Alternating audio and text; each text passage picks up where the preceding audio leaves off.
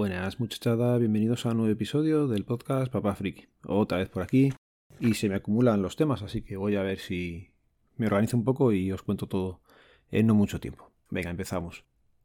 Lo primero sería comentar, pues, eh, siguiendo el hilo del último podcast, eh, cómo llevo el tema de Digi. Pues eh, saqué la contraseña, ya os dije, me fue bastante fácil con el aparatejo que me dejó Dani y el tema está en que He vuelto a intentar pegarme con el Orbi el otro día, pero no ha habido manera.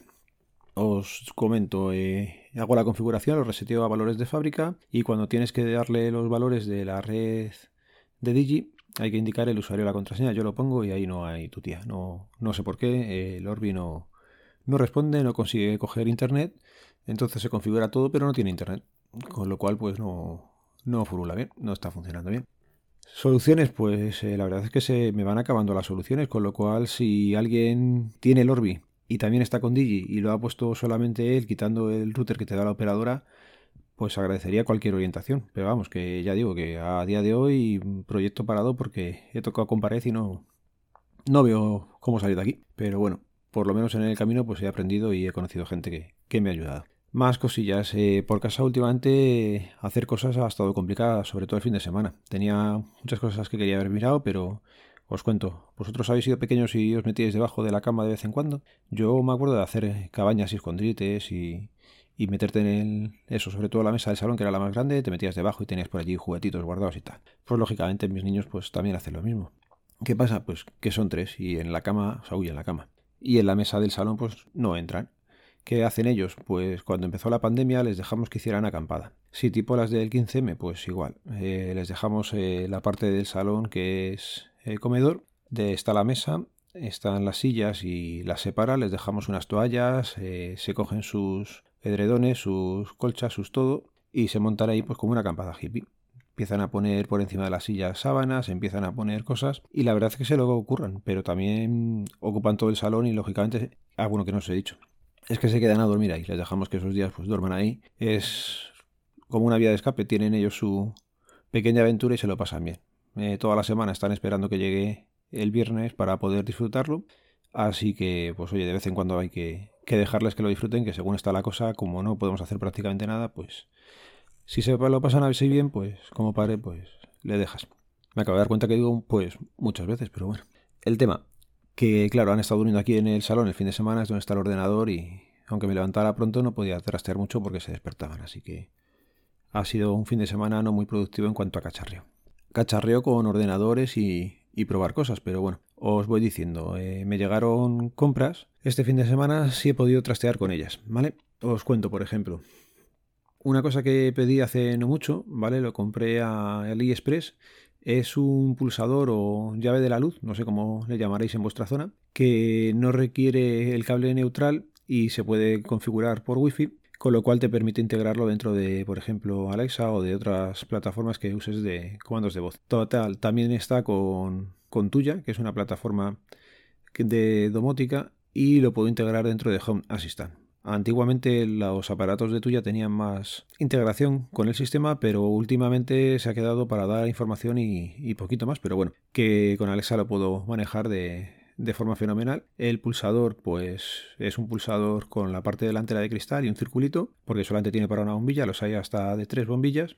Y ya digo, es elegante y queda bastante bien puesto. ¿Qué pasa? Que como es tema de electricidad, pero muy básica, pero es que como no doy ni el nivel básico, pues las pasé entre comillas, un poco canutas al principio, ¿vale? Para ponerlo. Si a día de hoy comprara otro, el cambio no requiere ni 5 minutos, con lo cual si has trasteado un poco con electricidad, no tiene ningún misterio. Y es que realmente no tiene ningún misterio porque viene para que le pongas los dos cables que tienen a día de hoy nuestros enchufes, encaja a la perfección en las cajas que tengo en casa, con lo cual no... Ya digo, si es que fue más el trastear un poco y ver cómo se quitaba, cómo se desarmaba lo que es en sí el enchufe, ver dónde iba el neutro y la línea para ponerlo, que como no tengo ni un triste buscapolos, pues da un poquito de cosa y no es plan de poner a ningún niño a que chupe el cable a ver si ese es el que lleva chicha o no. Pues tardamos un poquito más. Gracias a los compañeros de Cacharreo que estuvieron ahí al kit y me echaron una mano. Y ya digo, configurado, integrado en, en Home sin problemas. Y lo mejor de todo es que tiene el aprobado de Laura, con lo cual, bueno, ya a Leire le encanta. La propia aplicación de ellos tienen para que le pongas como un retardo y se apague o se encienda en X minutos y, la verdad es que contento. Algún compañero allí de Cacharreo que había comentado que le parpadeaban las luces o que con el timbre a lo mejor no le funcionaba bien. Cuando tocabas el timbre de casa se, se modificaba la intensidad de la luz o algo, yo nada. A día de hoy funciona perfecto y lo dicho, una compra muy buena. No creo que llegaran ni a 11 euros, fueron 10 y pico. Que lo veo en un buen rango de precios. No lo veo caro para lo que es y sobre todo que no te necesitas neutro y te evitas el tener que estar trasteando en casa, con lo cual me parecen unos aparatos perfectos. Este enchufe lo cogí en AliExpress y una cosa de AliExpress que me fastidia mucho es que de China o España, donde sea, lo mandan a casa y en ocho días lo tienes y cuando llega a mi oficina de correos pues parece que está otra vez en China y es una casilla de vuelta a empezar y te vuelven a contar otros 8 o 10 días en llegar a casa. Últimamente lo estaba dejando en el Citypack de correos que tenemos en la comunidad y hasta ahora no lo habré echado más de 10 usos al CityPack, pero oye, era bastante útil. Lo que creo es que tardan un poco más en dejarlo en el CityPack que si te lo traen a casa o te mandan ellos el papelillo para ir a recogerlo, pero bueno. Oye, no sé si he dicho la marca que era, era Girier. Vale, en las notas de programa dejo el enlace al enchufe. Bueno, que me lío. Que había pedido también una cámara para la Raspberry Pi con módulo de Wi-Fi Bluetooth, que me comentó eh, Juan Febles hace tiempo. Y el viernes pasado recibí la notificación de que lo habían dejado ya en el CityPack y lo podía recoger. Con lo cual, cuando salí del curro, pues por la tarde última hora me pasé por allí. ¿Y sabéis el peor temor que es cuando usas estas cosas? Pues eso de que abras la puerta y, no haya nada. Pues se vio hecho realidad y la cara de gilipollas que se te queda, pues es bastante grande, porque haces todo bien, ahí te pone que se ha abierto, que recojas tu paquete y dices tú, voy a recoger, aquí no hay nada. Total, se me ocurrió hacerle un par de fotos al CityPack para también tener la hora a la que lo había hecho ¿Y qué puedo hacer? Pues un viernes por la tarde quejarte en Twitter porque no hay nadie que te conteste. El sábado por la mañana hablé con alguien de correos por teléfono, me tomaron datos, me iban a remitir el caso a la oficina que lo lleva y a día de hoy nadie me ha contestado. Por Twitter me contestaron el lunes por la mañana, lo que ya sabía Javier Fernández eh, Mayón, que me dijo por Twitter, te van a contestar esto. Y joder, fue lo que me contestaron, que un DM, que lo sentían mucho y que ya me dirían algo. Lo mismo, el lunes nadie se puso en contacto conmigo, el martes algún compañero por Twitter preguntó, le contesté y como está metido correos, pues me contestaron que estaban trabajando en ello y nada, que hoy es miércoles y aquí todavía no sé nada del paquete.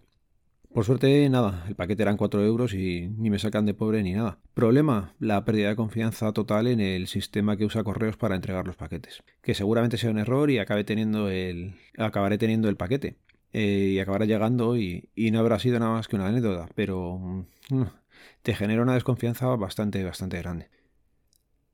Que me lío. Más cosillas de compras que tenía, que mira, llevamos ya bastante tiempo y, quería comentaros eh, al menos otra cosa, ¿vale? Voy a comentar los cascos de Bluetooth, os he comentado alguna vez que duermo con ellos y os digo, últimamente los que estaba usando eran unos auriculares eh, magnéticos. Los compré en Amazon, ¿vale? Eran Bluetooth 5.0 in-ear y son de los que llevan el cablecillo para unirlos de un extremo al otro, o sea que los dos auriculares no se pueden perder. En algún lado tienes la botonera y ahí está la batería. Vale, el problema de estos cascos es que como duermo con ellos, el peso de la cabeza y del propio cuerpo, pues hace que los cables se vayan deteriorando y las conexiones se vayan haciendo mal. ¿Qué pasa? Los, todos los que he tenido con el tiempo acaban pues eso, fallando con los auriculares y, el tema es que dejas de oírlo. A lo mejor es como cuando los cables de, de cobre, me parece que son los normales de toda la vida, pues cuando se cortaba el cable o se doblaba demasiado, pues ves que a veces no hacía contacto bien y bueno, pues esa sensación es lo que pasaba también con los cascos Bluetooth. Total, que los pude devolver y creo que fue David Silgo de Geeko el que me hizo llegar una referencia, porque estuvimos hablando un día de, los cascos para dormir y me dijo, joder, pues pídate unos, un receptor Bluetooth de 5.0. Digo, ya, pero es que yo no puedo meterle eh, la clavija porque los, el móvil mío ya no tiene. Dice, no, no, que esto es un receptor. Lo que vas a hacer es emparejarlo al móvil y lo que tienes que enchufar luego son unos cascos normales. Y la verdad, me está dando un resultado fenomenal, ¿vale? Son de la marca Elegian. Es como de tamaño, poco más que un pincho USB de los primeros que tuvimos al principio del todo. Eh, lo llevo en la cartera normalmente, o sea que ya digo que no, ocupa prácticamente nada. Y lo bueno, que cuando te vas a dormir, pues eh, pones unos cascos cutres, ¿vale? De los que sabes que se van a romper en no mucho tiempo.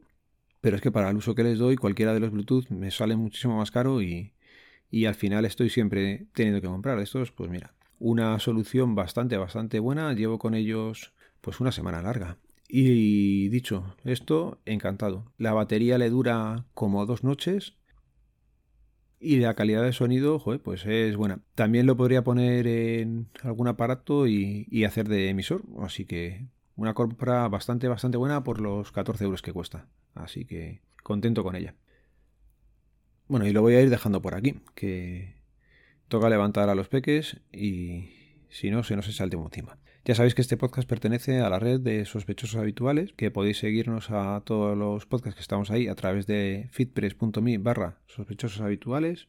Un saludo, nos vemos, nos leemos, nos escuchamos. Adiós.